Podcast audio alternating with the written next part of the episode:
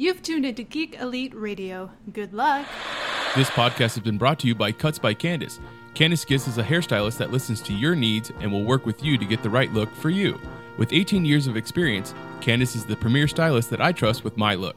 And right now, if you mention this ad when you make an appointment from now until the end of February 2019 and give our promo code GEEKOUT, you will get 10% off your hair services. Follow Cuts by Candace on Facebook and Cuts underscore Candace on Instagram and start looking the best you you can. Welcome back for another episode of Hey Mitch. Thank you for tuning in and listening. Today's interview is with a professional wrestler out of Tucson, out of High Impact Wrestling. His name is Zach Iron Manzi, and it was great to talk to him and find out his story and why it is that he's pursuing a career in professional wrestling and uh, you know how long how long he's been at it and his journey so far. So I hope you enjoy it as well. And as you know, we are Geek Elite Media now. Every time I say it in the podcast, it's Geek Elite Radio. So it's before we made our change, but uh, I think you guys know that drill by now. So enjoy the interview. Hey,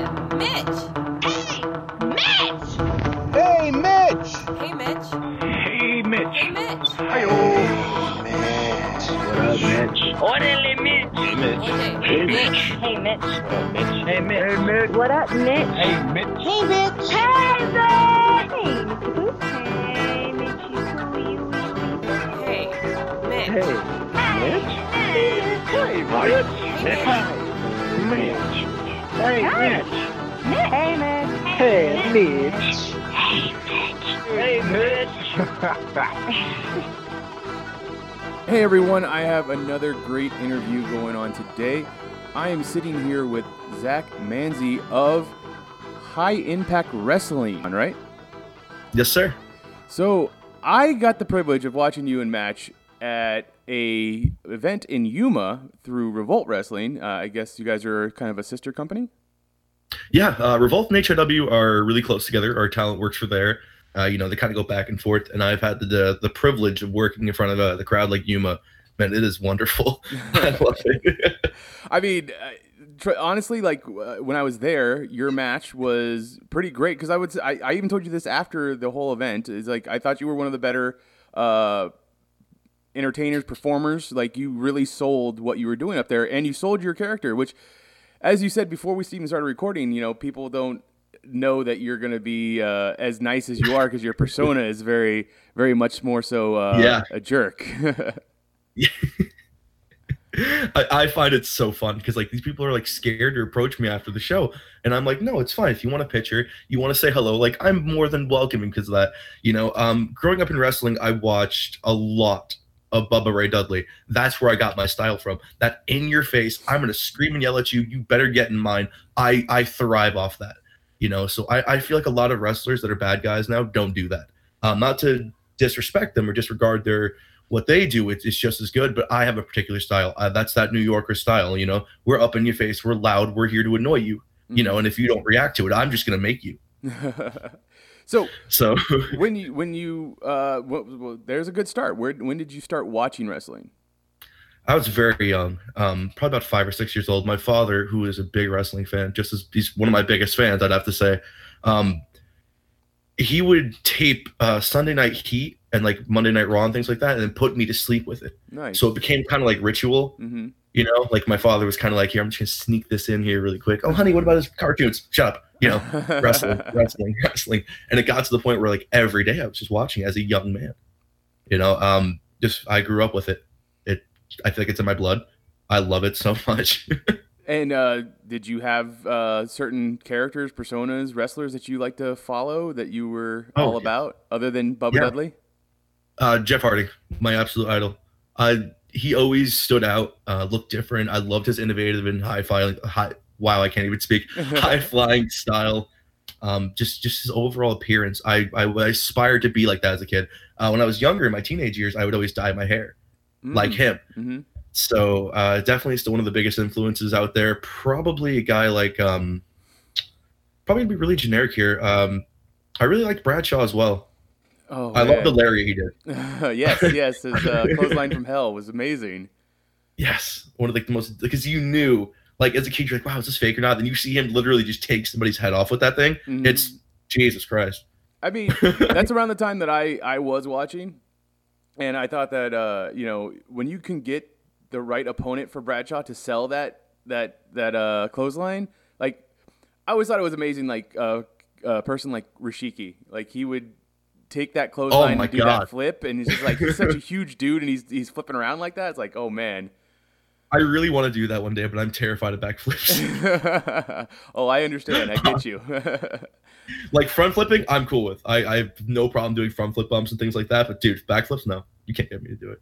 So when Oof. did you decide that you wanted to go into it, like as a, I don't know, career option? Well, um, I hit a pretty low point in my life where I was kind of in and out of uh, the drug scene a little bit in high school. Um, I got expelled. You know, I, I did finish high school, by the way, but I got expelled. And I one day I was sitting at home and looking at my computer, watching wrestling. And but I've always known in my life I've wanted to do this. Um, and I said, "This is it. I I need to do this. I'm 18 years old. I can't sit around anymore. This is I'm at the prime of my life. I need to do this." I contacted uh, High Impact Wrestling's Facebook page, and they they responded instantly. Mm. I mean, like it was within maybe ten minutes. I got a message back from a gentleman. I'm not sure who was running the page at the time, um, but they said, "Hey, meet us behind Midtown Bar and Grill. That's a place out here that they were going to do their next show at." And so I contacted my grandmother, and I was like, "Hey, I need a ride. Let's go do this." She's like, "All right, fine." I go out there. I meet a gentleman named Curtis Blair, uh, Chad Hockley, and a another guy named TC, who was the referee at the time. Chad doesn't wrestle anymore. Uh, Curtis, I'm unaware of his know abouts, and TC as well. So, but they got me in that ring, and I felt like a kid again.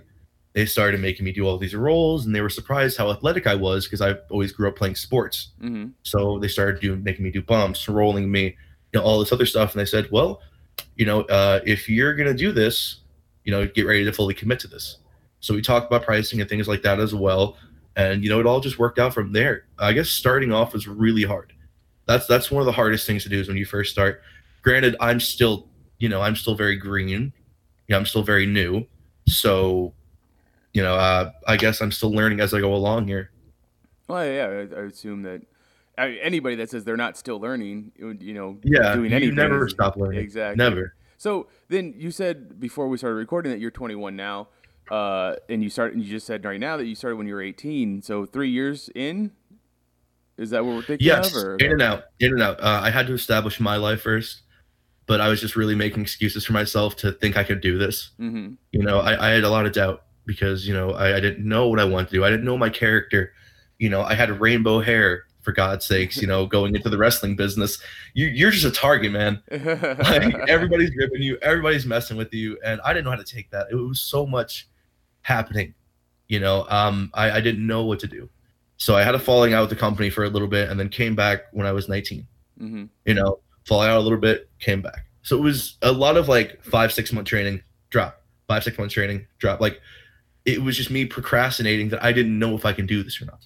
You know, I, I doubted myself a lot. And I had a lot of help from my, my lovely girlfriend, you know, who who kicked me in the butt when I needed it and said, This is what you love, this is what you're gonna do. Stop work, stop wasting your time with these dead end jobs, get a good job, you know, and get your stuff together. This this is what you need, this is what you love and ultimately it is i when i'm out there i am the happiest person in the world despite me being angry and yelling i i just i love it So are you?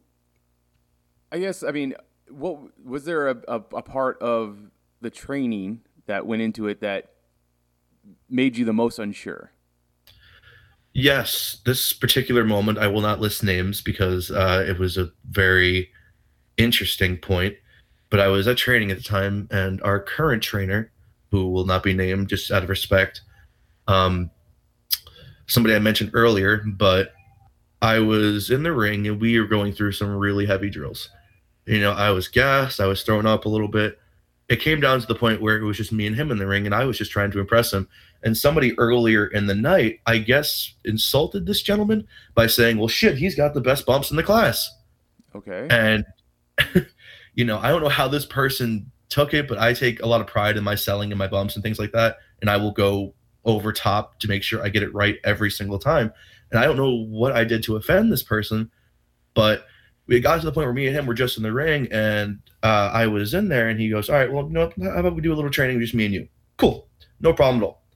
So we get in there, and he goes, "Bump," and when they say that, they just touch you, you bump, get back up. It's bumping feet, you know, Mhm. so it's back up, down, back up, down. It got to the point where I was doing like repeated, like rapid fire. While he's sitting there yelling all these things at me, I'm gonna try not to curse at all. You fat son of a, you know this, this, that. You want to do this, huh? You fat, you know this, all this crap.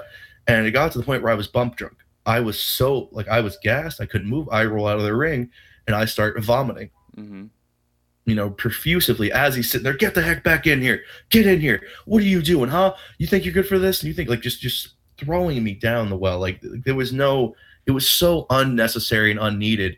Uh, and I'm throwing up, and then I just walk away with tears in my eyes from puking. And everyone thinks I was crying. I'm like, no, I literally was just vomiting up bile, whatever I had in my stomach, considering I just lost what I ate a while ago Yeah. you know um and i go to the bathroom and next thing you know i hear like seven wrestlers get in that ring i don't know what happened from that point but i know a certain gentleman afterward who bursted through the bathroom door goes if he ever does that to you again you let me know boom closes the door Nice. and you know a lot of people defended me for that That's awesome. and i was i was really happy about it but also i wasn't happy about that particular moment because that gentleman who was doing that to me was on a lot of drugs at the time uh, cocaine from what i heard.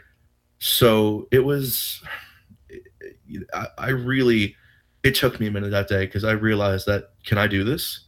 Can i push myself this far? Can i really put up with that? Hmm you know being a young 18 year old kid no job just getting expelled from school a lot going on in your mind. You know then again this guy just shot me down 10 sizes that oh hiccup sorry No problem. uh, just shot me down like 10 sizes really quick for no reason just because he felt threatened so it really killed a lot of motivation i had you know i was very motivated when i started that and i still very much am but at that point in time i felt like i couldn't do it and Yeah. that's one of the hardest things about wrestling is doubting yourself and can you do it Yeah. and the, the answer is you can. You, you're as strong as you personally believe. And if you go in there you take all those beatings and you take every single thing they have to give you and you leave your heart in that ring, they will give it back to you.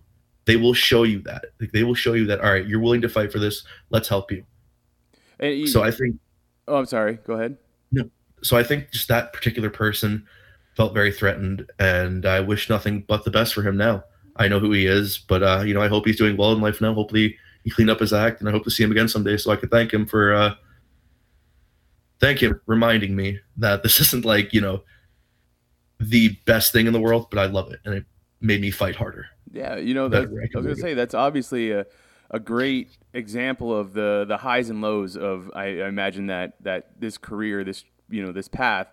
You have the person like that that that really wants to just tear you down, but then you had, like you said, the a gentleman that burst into the locker locker room to be like, "You tell me if someone else does something like that to you," and I mean that just shows the community that you're you're involved in is really caring and and awesome. So, which is always Yeah. great. HIW is amazing.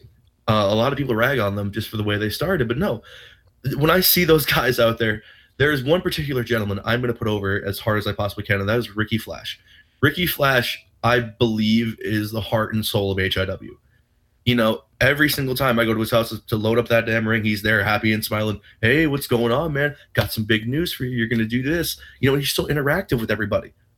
You know, uh, as well as former promoters has been too. Like their roster is just great. Those guys are wonderful. Uh, Chaos too, one of like their deathmatch guys, super nice.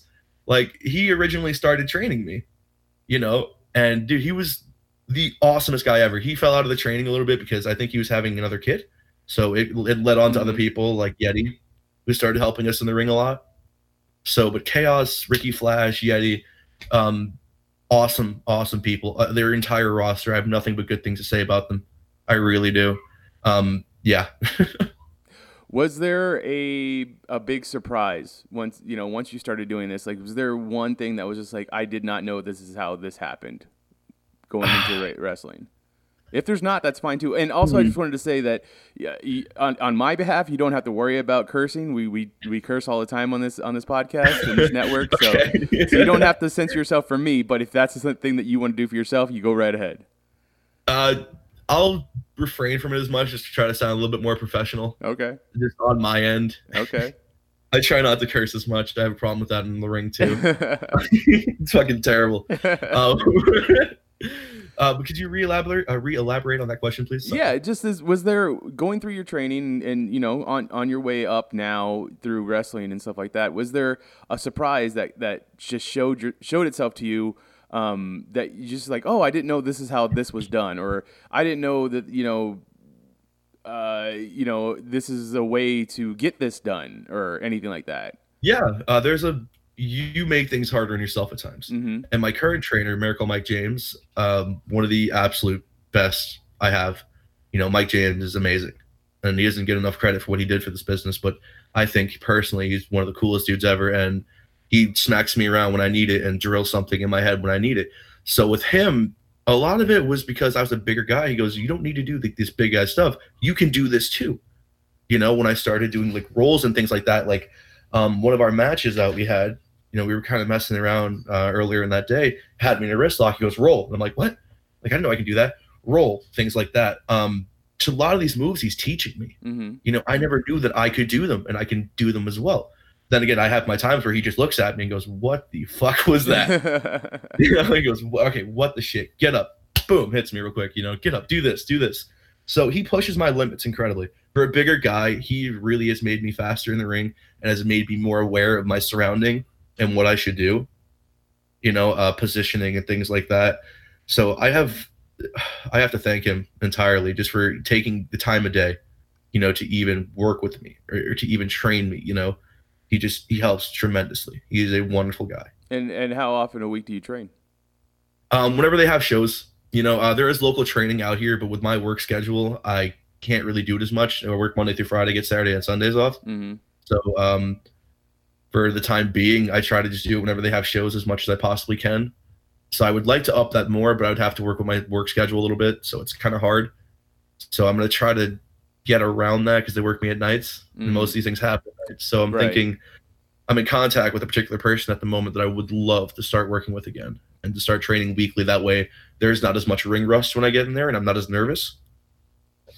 And And I can work on overall performance. And uh, you, you stated earlier that you you you had played sports all, all throughout your life. Like, what, kind Yes. of sports were you playing that prepared you for this, or just what sports were you playing in general?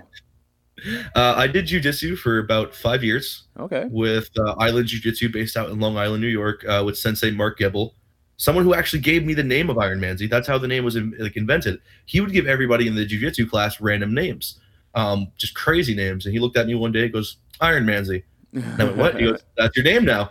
And there was no special behind it. It was just because my kicks were like iron, he said. oh. And I, I believe they personally still are. I kick pretty goddamn hard um, but I played a tremendous amount of hockey growing up. I, I'm a big hockey fan, love it. Uh, my favorite team is the New York Islanders, but I played hockey growing up, soccer, baseball. I tried to stay as athletic as possible because I always didn't like the fact of just being some big kid who liked video games, you know? yeah. I always wanted to go out there and try things and make myself a little bit more active. So it, it was a matter of kind of pushing myself along to kind of try everything else out. So while other kids were sitting there moping in gym class, I actually really liked it. hmm The problem was I just like to eat. You know, I was just a bigger guy. guy. Yeah, yeah, no, that I I know that struggle. Been a bigger guy all my life too, but I was always energetic and, and athletic as well. So uh, I I get that. But so that that's your your physical background for for wrestling. What about your performance background? Did you ever do any uh, theater or you know? yeah, uh, two years of drama. Okay. That was to set me up for wrestling. Okay. Uh, a lot of people went in there to be actors. I did it so I can learn better facial expressions, how to remember things a little bit better. Um, it was in ninth and tenth grade I took those classes, so I started doing that a little bit more because again, wrestling, um, you know, you're you're presenting yourself, you're acting as much, you know. So I did that to kind of help myself, and it really really paid off because I've been I got quite a few compliments on you know my selling and things like that. So I'm I'm just really happy about you know all the uh, what the higher ups have said about me. And uh, and developing a character like. Was how has that been for you? Has it been a difficult process? Has it been a pretty easy process? You know, incredibly difficult. I had no idea what I wanted to do. I didn't even know I was going to be a bad guy. I, I didn't know anything like that. I had no particular direction of that, and that's how frantic my mind works at times. You know, like I just couldn't think about it. until uh, my second match, where I had with Miracle Mike James, my trainer. Um, he looked at me and goes, "Like, what even are you?" And you know, not insult me, but he was like, "What? What are you like? Who are you? What, what is Iron Manzi?" And I was like, "Well, I don't know who I am." He goes, "All right, well, think about this. You're from New York." You know, and what's the first thing you think about New Yorkers? I was like, oh, they're scumbags. He looked at me, snapped, and was like, dude, that's it. Be a scumbag. And I was like, oh my God, you're right. I could be the Long Island scumbag.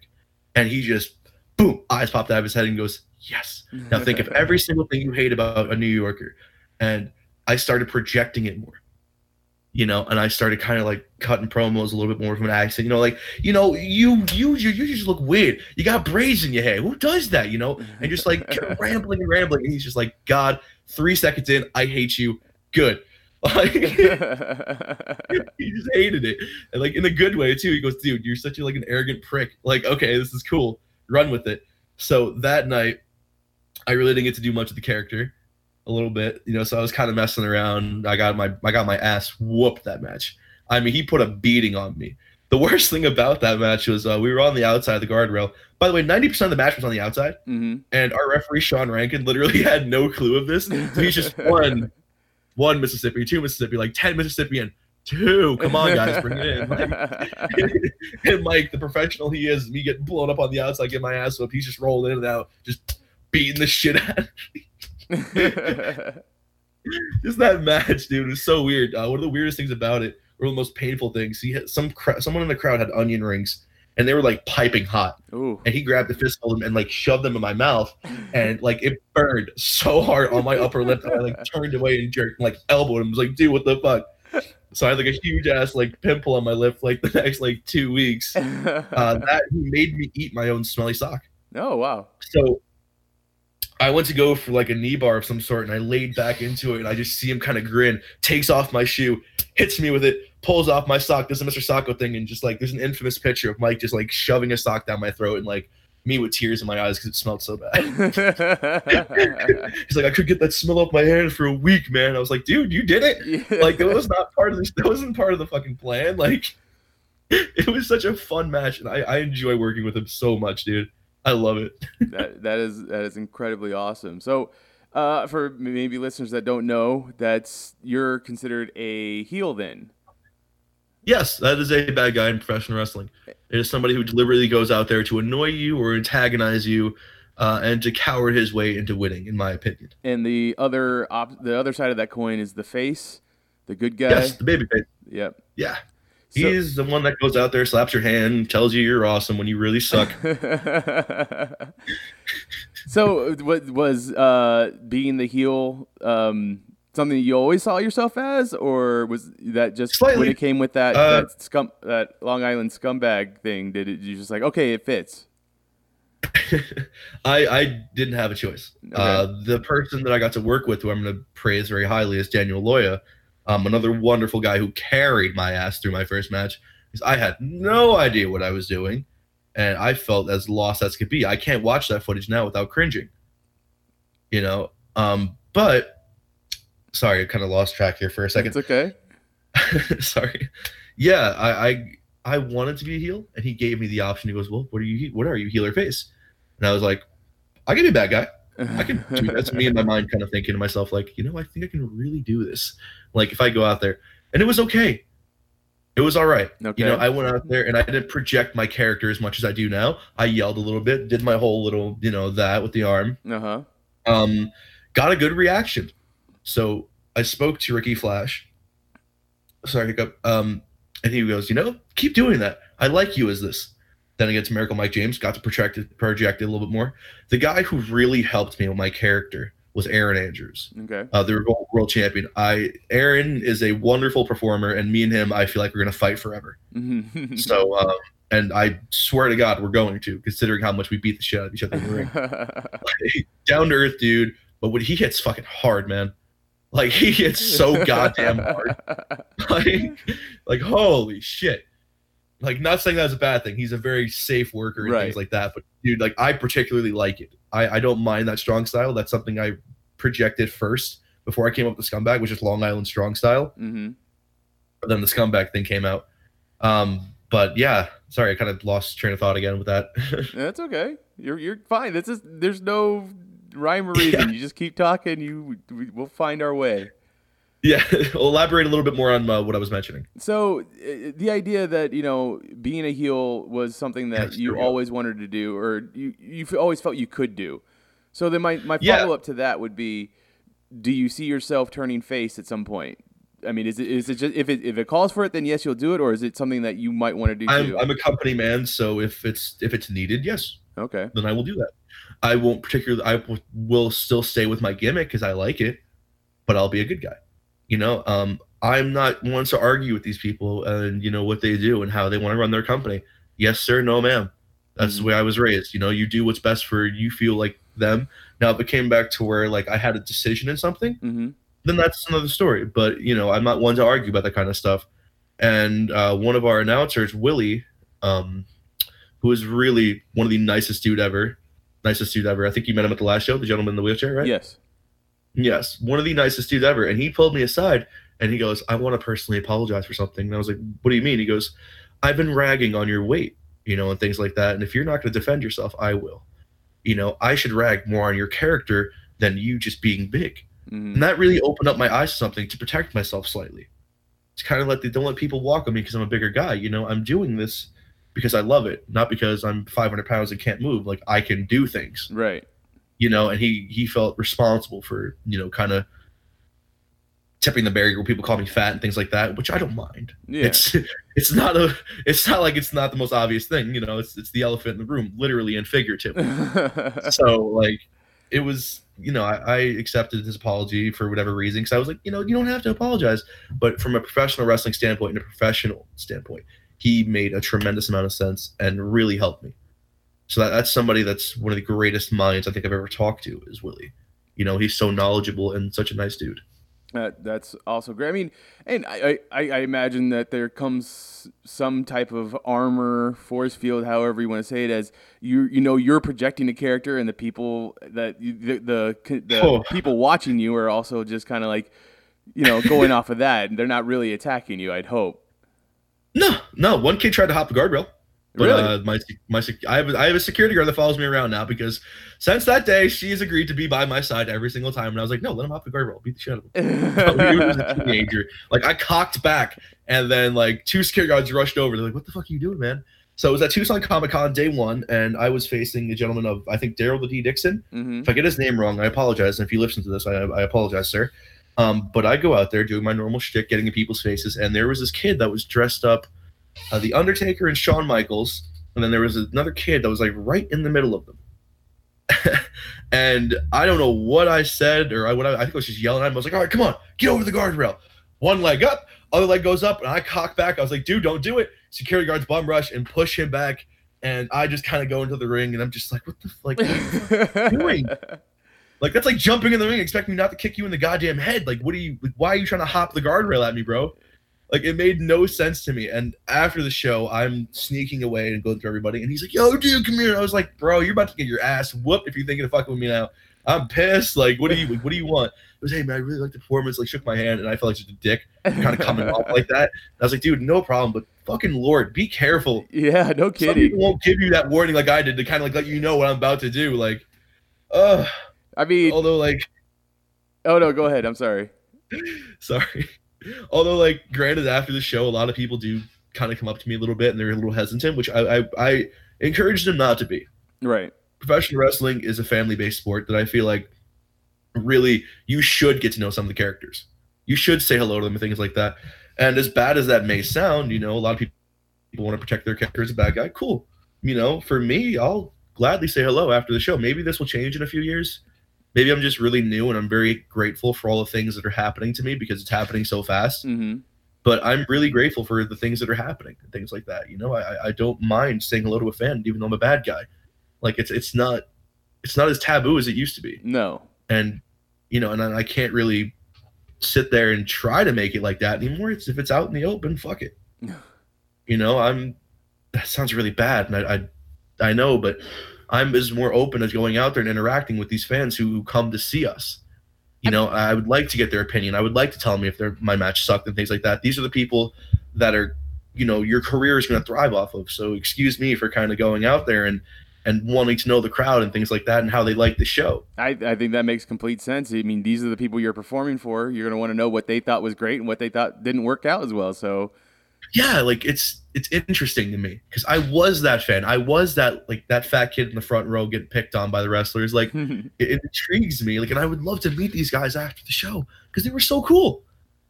You know, like that that piques my interest at times because I never knew about that stuff. Like I never knew what they would do. hmm So for these fans that like want to come in there and say hello and things like that, don't be afraid of these wrestlers. Some of them aren't that bad of guys.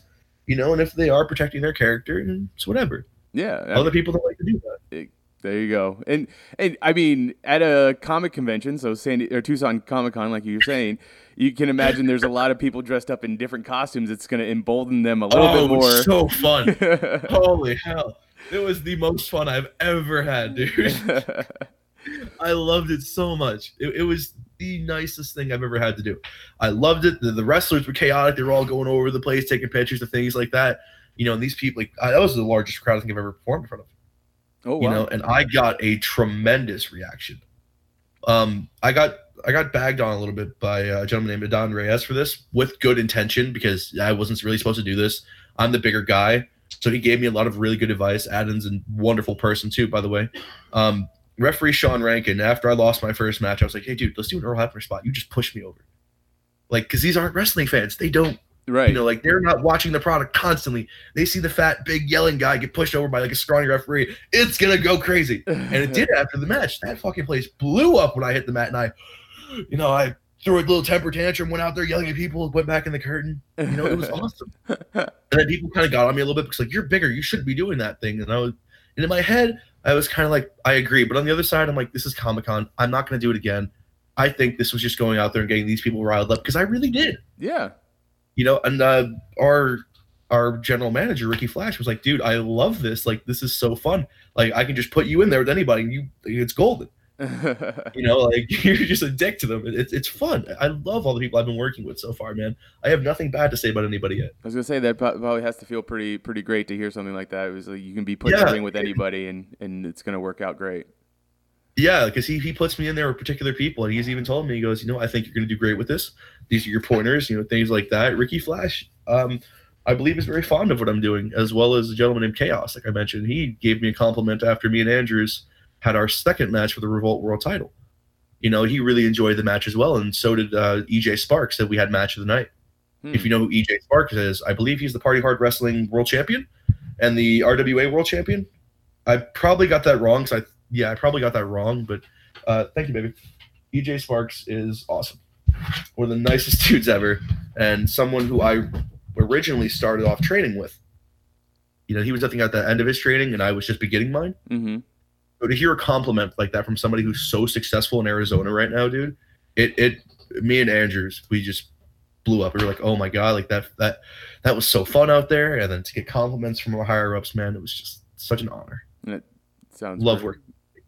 So when it comes to storylines, then how uh, how involved are you and the company? Like, is it is it a big meeting between the two entities and being like, this is what's going to work, this is where we're, we see you in the future, or is it more just you, or is it more just them telling you what to do? Uh, I particularly can't say much about that, Okay. just out of respect.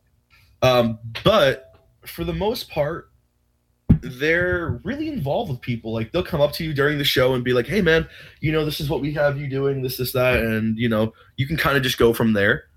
So just out of respect, because I'm not that guy, Right? uh, to kind of I'll, I'll protect out a little bit the stories and you know what the uh, what the madness is behind the scenes as much as far as the promoters do. I can't speak for them. Um, I try to stay as involved as possible in whatever they want me to do. Like I said, I'm a company man. They want me to go out there, you know, butt naked. Hey, like whatever helps the company, whatever they feel is best for me. Yeah, like I've never really denied anything to do anything, so I'm not at that point in my career where I can really have that kind of control, nor do I want that kind of control right. you know whatever they feel is best for me and whatever they want me to do hey i'm down um, i just i just recently worked uh, a match with enterprise who is one of like their biggest baby faces you know, over with the crowd uh, at the tanque verde swap meet so i had a very wonderful match with him nothing bad to say about the guy uh, he had a little bit more of a limited offense but that was okay because again me being so new it got me it really showcased what i can do as well apologies um, but it was really fun. You know, that was my first victory ever, especially on like one of like the biggest faces in the company. Like Wow. it, it was really, I was very, very honored, and I made sure he knew that. And I was like, you don't have to do this.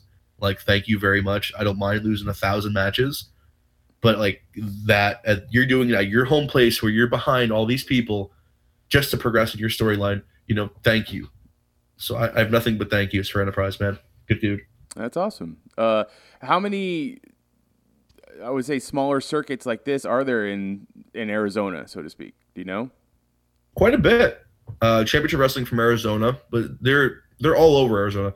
Yuma, especially Phoenix. You know, you got all these companies, man. I can't list them all, but And how there often, is quite a few. how often do you do you tend to work with those other groups other than uh, Re- Re- Revolt and High High Impact? I'm doing whatever I can to kind of get my name out there. So um, I was in recent talks with Neil Cutter, who has worked our shows. He invited me out to Party Hard Wrestling, who is uh, which is based out in Phoenix, but I couldn't make it due to traveling. I just got a new car because my other one exploded like two weeks ago. Oh, nice. So, uh, yeah, oh, fucking terrible. Um, so I was in the mix of kind of getting the car payment, everything else like that, getting it down. I was like, hey man, I can't come out there. Um, but he wants to start me to start going out there, working seminars and things like that. So I'm doing whatever I can to possibly get my name out there, you know, and to try to go with these other companies. I'm willing to travel there and do all this other stuff. Um, the fact that Revolt wanted me so badly, you know, especially to work their shows and things like that against the Vanilla Gorilla, hmm they loved it. They loved our work, you know. So they're always they're always inviting me back, and I'll I'll be back there in January. So I'm I'm honored that these companies are even coming out to me and saying, "Hey, I like this work. Can you do this? Can you do that?" So they're they're just it's just been amazing. It really has. That, that that sounds great. So, I guess the the the bigger question would be, how where do you see yourself going? How far is it? Do you want do you want to take this? As far as I can go, Yeah. the sky's the limit, man, and it's only up from here. That's what I always say. Um, I hope to one day work for WWE. That's the ultimate goal is to make as much money as possible and to entertain as much money, um, it, and to entertain as much people as possible too. you know so I, I hope i reach that that hierarchy one day man i, I would love to. I, I would absolutely love to. Do you know Um, that- about that process of getting getting uh, a tryout or audition or whatever what what they do to get people into the w, WWE? uh being so early in my career no, No. i don't know what's ahead of me or what what's to come. You know i can't really speak for the future. I can only speak for now. And my ultimate goal uh, by the end of 2019 uh no yeah 2019 is to have 100 matches What number are we on you now? know that i believe number 11 okay. i've been doing this since august Okay. so that's not too bad No, I think you're hoping well to on your way. I think that I can do this. Matter of fact, I know I can do this. You know, I need to have confidence in myself, otherwise, I'm just gonna fall into the line of people who who think they can do it and they know they can't. Yeah. You know, uh, I'm gonna be very confident about this. I really hope I do end up working for them one day, even if it's like the smallest role. That is my goal in life. This is that is the ultimate. You know, that's the hierarchy right there. That's the company of companies to work for. You know, so if I get to work for other companies along the way, so be it. I would love that. You know, um, I love professional wrestling. I hope to one day work for as many companies as possible. So, do you have a signature move and a finishing move? Yes, my signature move is the Long Island DDT, follow or the spinning back elbow into the Long Island DDT. Okay. Um, and then my finish move is called the low life. The low life, which would be a It's like a snap inverted flatliner. snap inverted Like, it- flatliner.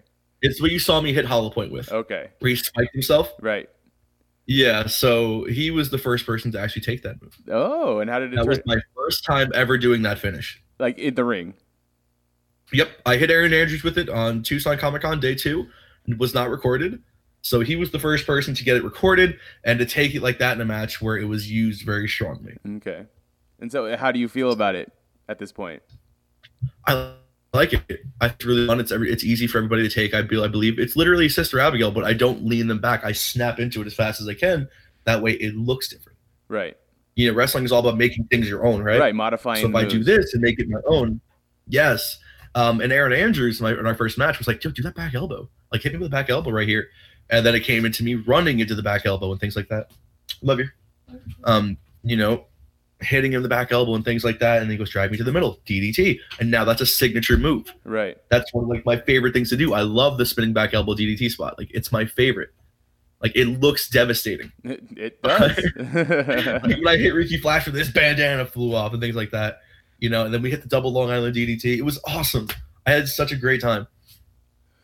Uh, all right. So that's that. You know, that's all good and great. Now I need to know about your geeky side. What What is it that you geek out about? I, I Oh, think you, Jesus. you talked about horror movies earlier. Uh, I think That- before we started recording. So let's hear about that journey. Oh man, I always grew up liking horror movies. I like the blood and gore. Okay. I just don't know why, but I've always enjoyed that. Um, movies I watched uh, the original It growing up. That was pretty good. hmm But my biggest, my my favorite is Friday the Thirteenth. Love Jason Voorhees. I have a, I actually have something I got from Comic Con. It is a Friday the Thirteenth uh, Part Two one, and it's with him with the pickaxe, the mask, and everything else like that. There's a bunch of accessories from it. Um, yeah, grew up loving horror movies. I didn't really get into too many comedies and actions because I felt like there wasn't a story. I like the plots of horror movies, seeing how they, they can escape some of these murderers, and it addresses real life issues, whether it be rape or you know some sociopath. Those things intrigue me, like watching Criminal Minds. You know, like you want to get behind them. Mhm. I love the stories of it.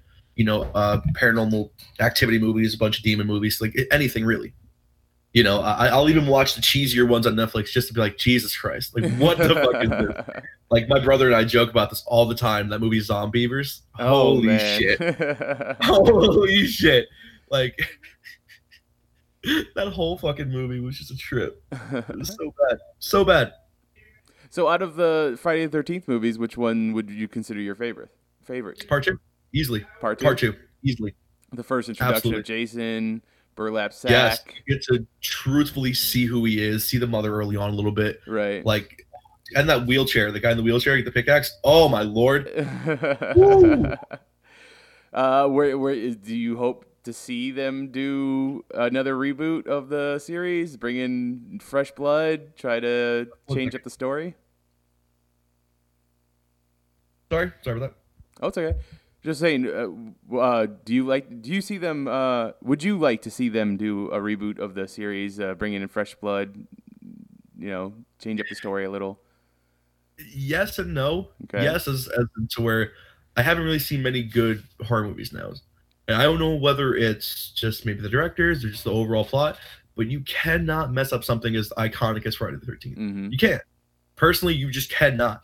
Like, I don't understand how you can, but I manage they will fuck up eventually. so- I, a part of me is scared to say yes to this, but I'm going to say yes. I hope they do, just so I have something good to watch. I, I love the new Michael Myers movie, Halloween. That was fucking amazing that was you know, very well done, very well done. So if they have something like that to top, more power to them. Yeah, that's what I was gonna say. I, I, I was gonna ask you about if you saw the new Michael Myers, the new Halloween, and how you felt that felt about that as a as a reboot sequel. Like, there's they're very strange that it's a sequel to the I original Halloween. Yeah. I felt conflicted. Like I felt like exposed watching it slightly because I didn't know what was kind of like before and after. Uh huh. But overall, it was a good movie. You know, I no no spoilers out there for anybody, but it, it was all right. I enjoyed it. Went to the theater. You know, my girlfriend and I it was great. Was I didn't have a personal problem with it other than a few things, but no worries. So if they were to do the same thing with the Friday Thirteenth, would you do a straight up sequel to the first one so that you you get right into Jason Voorhees, or do you if you reboot it, do you bring back Mother Voorhees? Do you do you bring back the mother as the the killer? You can't bring back the mother. She's already dead. She's died in like three movies. I don't understand why she keeps coming back to fucking life. I feel like Paul Bearer's down there like, oh yes, Mother Voorhees. Pops up out of nowhere again. Like, no, I'd have to do part one again. Like, you, you need to know what happened and how he drowned like that. You know, and what led his mother to all this traumatizing abuse. I think if they did one to more like the child of Jason, as for like the mother was like this conflicting, horrible person, it would be better. so So I think that would work out. all right. And uh, any horror movies coming out soon that you are looking forward to? Sorry, not that I particularly know of. No. I haven't really watched TV too much this week. I've been really busy. So not that I know of. What did you think of the the the It remake? Ooh. No, Um, not, a fan. no, no. Uh, interesting. Okay. A lot more. I think it should have been PG thirteen than rated R. Okay. And, you know, it wasn't. It was more of a comedy in me, you know, than a horror movie. there was a lot of the- comedy in it. is- It had so much to follow with. You know, like you take this traumatizing thing you saw when you were a kid, right? This clown killing people through wells and things like that, bringing them to another, you know, to another to another region of some sort, you know, and where they take their soul and they're soulless, you know? And then you follow up with this movie that's just kind of laughing at it and and burying the character of Pennywise. There was like people think of Pennywise is a fucking joke now. You were kid, I would imagine that motherfucker was nobody to mess with. oh yeah, for a made for TV movie, he was scary as shit. Yeah. They made him look like this little bitch. And I was like, bro, what do you, how you gonna do my boy Pennywise like that? Like, how the fuck are you gonna bury him like that? Like, really? You dicks. You fucking dicks. Uh, are there any? Um, I don't want to say modern day classics, but modern day horror movies that you are putting up there with Friday the Thirteenth, like stuff that's come out within the last Oh, couple years. Uh, Jared, I think Gerald's game. Okay, go Netflix Stephen movie. King. Yes. Yeah. Oh, that that was great. Um, that's probably the only one I really have up there that I personally liked a lot. Um, if you haven't seen that already, it's about a couple who go out to a cabin in the middle of nowhere, of course. Um, and during the act of in- intimacy, the gentleman takes too many Viagra pills while his wife is handcuffed to the uh, The the uh, headboard. Yes, thank you. To the headboard, and he dies on top of her. And then she starts hallucinating and finding different ways to kind of get out of there. But at nighttime, there's also like a murderer who roams into houses and things like that. So she has to interact with him as well. Oh And so wow. it was really, it was so interesting to see how like she started hallucinating and things like that. And then things started to play back and how she got out of the headboard. Like it was great. Stephen King, hats hats off. You know, wonderful, wonderful flick to watch. I highly recommend it. And okay, so then uh, out of horror movies, what, what else? What are we talking about? Collectibles? You said you had you had some stuff from. Yes. Uh, from Uh, The originally, in my house in Long Island, I had a ton of action figures, but that house burned down sadly, so I lost a tremendous amount of valuables. So, moving from Florida to Arizona, um, you know, I had to restart my collection up. But I am a big, big ECW guy, so I love collecting like old school ECW figures and things like that. nice. Like one of my favorite wrestlers in ECW is this is very unpopular is New Jack. I love New Jack. That guy is a fucking psychopath. I hope to wrestle him one day, dude. That'd be fucking great. Like I hope like hope nothing happens to me, but like I really hope to wrestle him one day. so But yeah, I love collecting action figures. when uh, what what's what's uh what's one of the prize ones you have right now other than the Uh, Voorhees? Definitely my Abdullah the Butcher Legends of WrestleMania. Nice. Legends of Wrestling. Uh I don't I think it's like in ninety nine. Um, but it's hard to find him without the blood and with the actual work, so I have that one. Oh, nice. It's not valued up too high, but I think it's worth like forty bucks. Oh, okay. I, I mean, I, I meant prized by you, not not necessarily money wise, but that's that's awesome. That too. That too. when uh That's mostly what I meant. when you when you went to Tucson Comic Con, was there any past wrestlers that were there that you got to talk to or anything like that? Um, I didn't get the chance to meet Jake the Snake Roberts. I was busy doing other things as well. Mhm. I didn't have the money at the time really. Um, so I was kind of going around giving people their passes, going over them, kind of getting them inside the building and things like that. So it was really chaotic. Um, but Jake the Snake Roberts was there, and a lot of other wrestlers got to meet him. I, I didn't get to, unfortunately. I really would like to meet. I, I passed him, kind of going outside. Mm-hmm. He was outside for a cigarette, and I wanted to approach him, but I didn't want to be a jerk because he's kind of taking a break from all the people Yeah, exactly. out of respect, honestly, of the performer. But um, no, there wasn't. I really wish I got to talk to him. Have you I had, really, have you had the opportunity to talk to any other legends like Hmm. that? yeah. Mick Foley used to live really close to me. Mick Foley lived 25 minutes from me and went to the same pharmacy as my mom.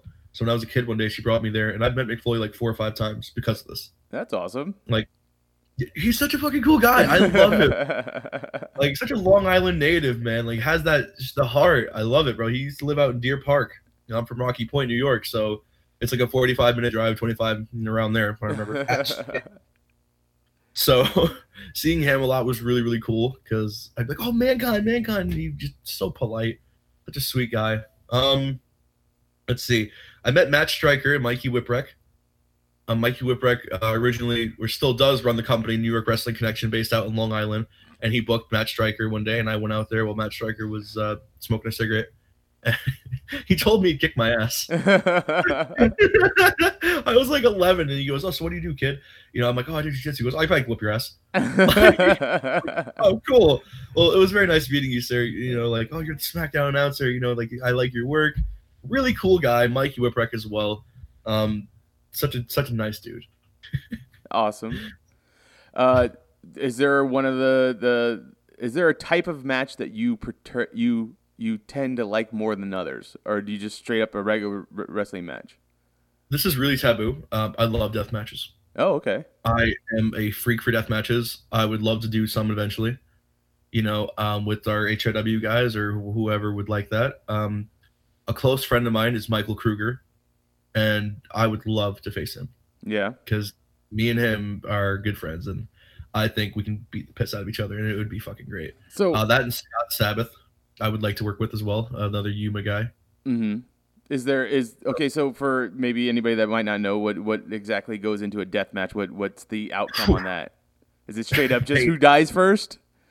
Yeah, literally. no, death matches are just a particular style that Japan innovated more with like actual legitimate stuff, glass, barbed wire, you know, uh, fire. Even it's just a high risk thing that can really hurt you, hmm you know. And the objective obviously is not to die; it's just call the death match, you know. Right. Yeah. Um, and the first guys that kind of brought it into the United States were like Ian Rotten and Axel Rotten with the Taipei death match, which Mhm. is where you take glue around your wrist tape and you dip it in broken glass and you beat the shit out of each other. So I would like to do things like that. And a lot of people think I'm crazy for that, but I, I like it. I like watching that. Like we just recently at HIW, I think the last when me and Aaron had a match, we had a ten thousand thumbtack death match between outrage and chaos. And oh my god. Like that was such a brawl, man. Like it was so entertaining because everybody's on the edge of the seat. They love to see blood. They love to see the violence, and I thrive off that shit. You know, I love that like that edgy feeling in the room when you like, oh, dude, this guy's about to get his ass kicked. I love that shit. Hmm Like, so I would really like to get into those as much as I can, but I, I need to go down my base of wrestling first. I need to work regular match and things like that before I feel confident enough to where like, okay, I can do this too. I'm not going to be a seasonal guy doing it all the time, but I would Right. like to do some. Yeah. You know, I, I would love to do some. You got you to build. Bring, I imagine you got to build up the a really good uh, relationship and and the idea of being safe with the other person in the ring with that something like that. So- 100%. yeah. So, is there is there a particular bump that you like to take more than others? Like, is there a move that you like to have done to you?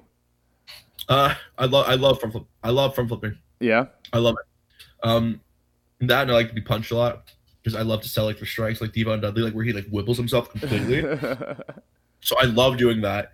Um, yeah, I don't mind taking anything. Like I, again, I love to just try different things, you know, and make other people look good as much as they make me look good. is there something that you you're wanting to try in the in the near future that not a death match? Yeah. Um, move wise or match wise. Either or. Uh, move wise, I would love to eventually do a Canadian destroyer. Okay. If you don't know what that is, that is where someone takes them in the power bomb position and instead front flips and pile drives them. Oh. So it's very interesting and it's a very devastating looking move, but it's actually one of the safest. Okay. So just how close you're connected to your legs and things like that. So I eventually hope to learn that.